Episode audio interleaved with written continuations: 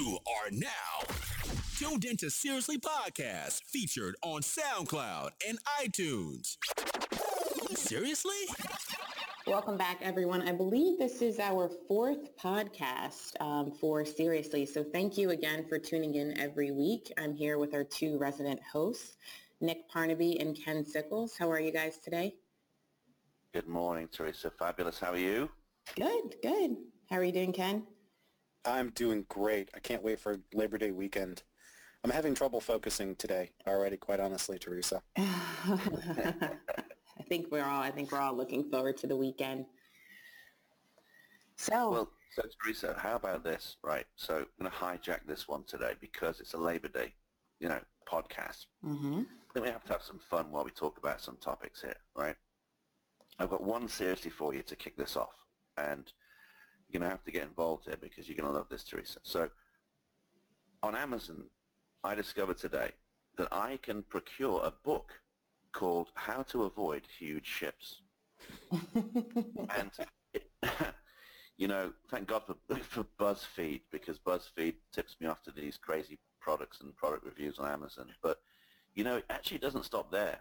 Um, if I wanted to, I could actually buy a UFO detector.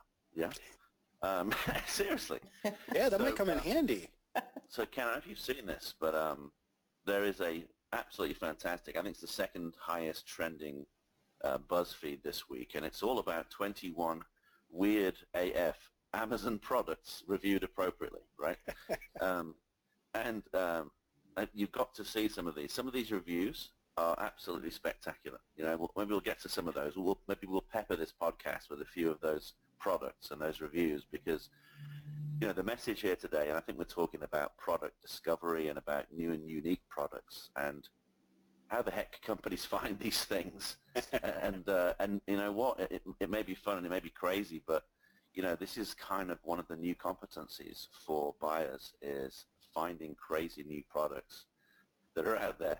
Um, maybe if only just for funny and amusing members of the public to write crazy reviews about them. But um, on the serious note, to, to to really grow the number of SKUs that you're av- making available to the consumer, right? So I think it'd be good to talk today about product discovery. Also, another good reason, Ken, to talk about product discovery is, and this is shameless because we don't normally do this on our podcast too much, right?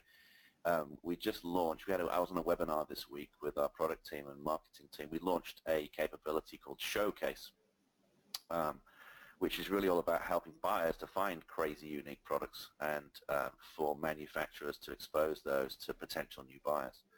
Um, so when I found this on BuzzFeed, I thought the listeners out there would really appreciate, Ken, perhaps if you would provide a sample of a few of these crazy products as we talk about the challenge of product discovery.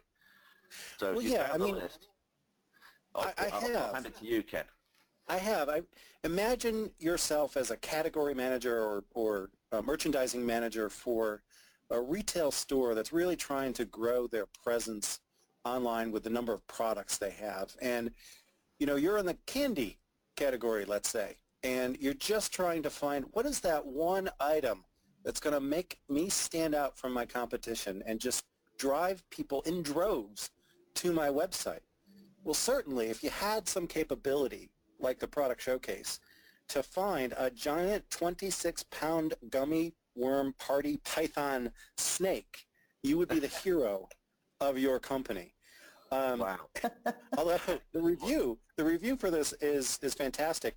The picture, I'll, I'll try and be as descriptive as possible, is a, a handsome young man wearing a, a, a wife beater with this really really huge gummy snake draped around his neck. It's a it does look like a python, even though it's red and black. I don't think pythons are actually red and black. But anyway, um, the, this thing is probably about 10 feet long just by looking at it. And this really muscular young guy is holding it, biting into the tail, you know, looking directly into the camera like he's, he's really happy about the snake.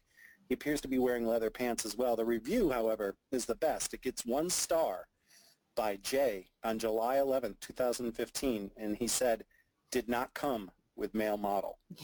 Um, so there's there's a truth in advertising thing there that is a lesson for everyone as well, perhaps for another podcast.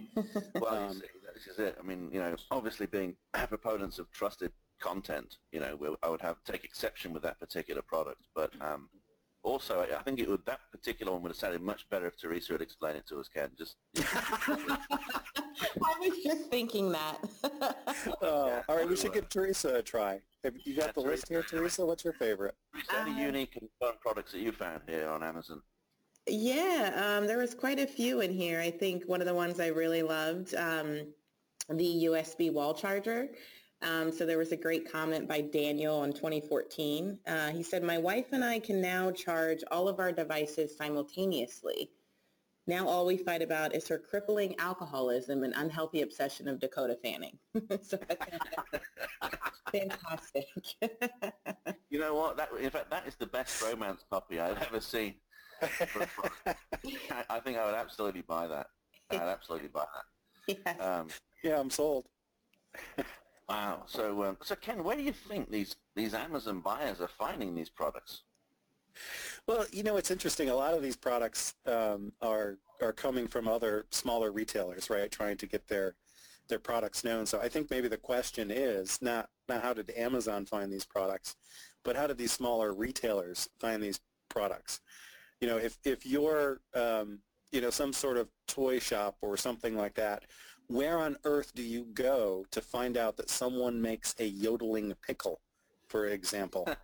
um, you know, I, Indeed, yes. I, I think that's probably a real challenge, I'm guessing. Um, I haven't ever Googled yodeling pickle, and I'm probably not going to, by the way, but if I did, I don't know that it would directly take me to the manufacturer of a yodeling pickle that I could sell in my store or online.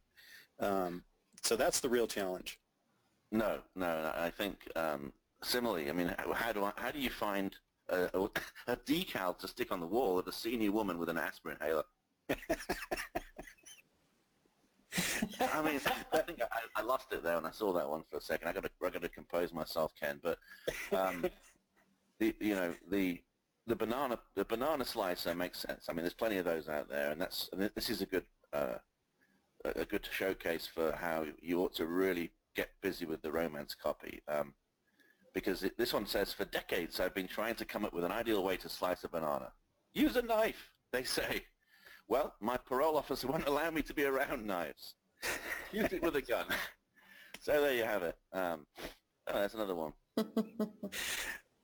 Yeah, there's there's there's all sorts of unique products here uh, and great reviews. By the way, for for uh, for everyone listening to the podcast, just go to BuzzFeed as Nick mentioned and uh, search for 21 weird Amazon products, uh, and the list should come up. The uh, I, I think the deer rear with bottle opener might be one of my favorites, and you know, again, as you can imagine, it is the hind quarter of a deer with the tail sticking straight up in the air and a bottle opener right below that. And uh, someone claims it's not quite as effective as their squirrel.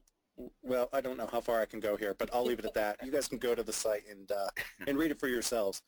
Um, but it's there's some really good stuff on here.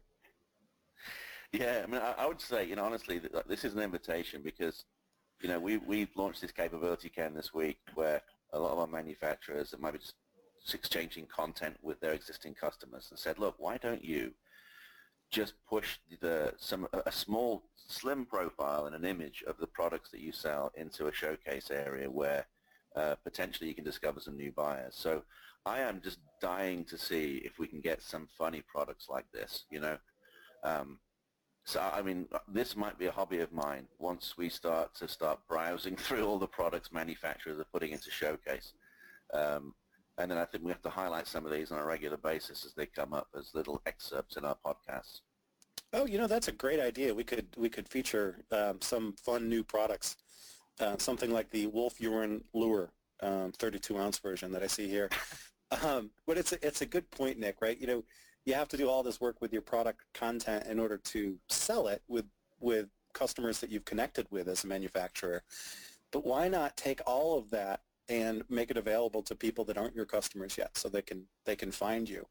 You know, it's it's kind of like a um, a product hunt for B and B is is really um, what we've we've stumbled upon here. I think, and Yeah. the, the really cool thing is if you know you have all of your content already together and and you know your products well and you've got an image somewhere, you can literally list your product in the showcase in probably under 120 seconds. Um, so it's you know takes just a couple of minutes to get your product listed and and out there and ready to be discovered. Yeah, and I would actually I would um, encourage us to add an extra attribute that allows them to um, put an interesting review uh, or an interesting comment, um, similar to the one I'm looking at here for the Microwave for One hardcover book. Um, that says, I used to be that. Uh, it used to be that I got home from work and the only thing I'd want to put in my mouth was the cold barrel of my grandfather's shotgun. And I discovered Sonia Allison's chicken paraziani. And now there are two things. and uh, apparently you make it in a microwave completely uh, for one individual person. So I think, Ken, we might want to consider expanding the, uh, the profiler showcase with one more attribute for folks to add a bogus review um, because that would sell the product in itself, I'm quite sure. Yeah, I think so. Right, humor sells. There's no doubt about that. I, am actually going to buy this microwave for one for a friend of mine, uh, who might not be a friend of mine after I send it to him. But um, they, you know, some certainly... guys out there that sell these products, they are pretty crazy small importers. You know, guys who have got some ties into China, Indonesia, that kind of stuff. So, I guess yeah, we got to we got to think about um, you know, the it, it's it's one thing to find a, a, new and unique product, but it's another thing to get all of the information that you need around this product so that it can be discovered, it's available, it's shoppable. You know, we talked about shoppability the other week. So I imagine that you know it was probably a bit of a task when people found these things to uh, enrich the product beyond the image and the basic description, right? Yeah. Um, so so that's you know that's something to take on the serious side to get serious about. You know, I think we you, we don't want to ask these manufacturers to provide too much information. We want to make it super easy for them, but we also want to capture a few things to make it easy to codify it and get it out there, right? So, yeah, just on that topic, I mean, and you, have been working on this. Like how, how many fields, how many attributes about a product does a buyer really need to a discover it, and then b operationalize it right in, into their um, you know, dot com properties and their stores? Yeah, you know, it's interesting, and there's there's generally a big gap, right? To to get a product listed and and to be able to find a product, if you're a, a category manager, there's probably I don't know 10 to 15 attributes, depending on the type of product that you're looking for, that you really need to know. Hey, this is pretty cool. This is in line with with what I'm looking for. Now I want to learn more. Now, when that same person goes to sell that on their website, in particular on their website, right? The number of attributes does tend to jump up quite a bit, um, especially if, if, you know if it's a food product. You immediately jump up to probably about 75 or 80 attributes that you're going to require to sell that product on your on your website. So you know what we try and do is provide a kind of a nice uh, ramp, if you will, for these manufacturers. Start out really simple, right? Uh, get get those 10 to 15 attributes and a picture out there tell just a little bit about your product to the world so people will find it. Once they've found it, we'll take those 10 or 15 pieces of data that you've already given us and we'll make it really, really easy for you to understand, okay, what are the other 30, 40, 50 pieces of data that my new customer needs so that they can you know, set it up in their systems, get ready so they can pay me, so that they can put it on their website, all of that good stuff. Um, and, you know, walk them through kind of a guided process to get the rest of, of those uh, pieces of data and you know what constraints there are around the quality of that data and, and all of that good stuff so that the first time you set it up and send that product and all of its data over to your new customer it'll be accepted and you know get on the store shelves quicker and you'll get paid quicker. That's that's really the whole goal of what we're trying to do here for um, our our manufacturing and, and distribution partners who are, are trying to sell products is you know get to revenue quicker quite honestly. There you go. Well Huh. If there's any um, there's any uh, serious rabbis out there, you know, that um, that are looking for infant circumcision training devices, which is uh, number 17 on BuzzFeed's list, um, you you should have at least 24, 25 attributes at your purchase decision. Um, I would have thought, right? And then uh, beyond that, it's up to the retailer as to how onerous they want to make it for the for the manufacturer, right? I would probably argue um, enrich as much content as yourself as a retailer and don't put don't ask for too much from the manufacturer. Um, and I think yeah. if you can get it, if you can if you can get it, Ken, I would you know, advocate for using some of these standard numbering systems, you know, like um, uh, GS1, GTIN, that kind of stuff as well, because you can hook it into all kinds of different systems and IDEA across various web properties, right? Um, yeah. Are there any other kind of standardized elements that you would recommend folks look into? Well, you know, uh, not standardized per se, but imagery is huge, of course. Um, the yes. better, the higher the quality of the image, um, the the more likely you are to to be able to make that product discoverable and, and shoppable, even in a B2B scenario for um, potential category managers like we've been talking, uh, let alone for retailers who are selling well, the product. You know what, that brings me to another seriously, right? Because seriously, uh, how many retailers out there are not, still not taking images of products themselves, right? Yeah. Um, because that, and it sounds trivial in a way, but you know, just asking manufacturers to give you images to get dubious quality, it may not be presented the way you want it to be, right?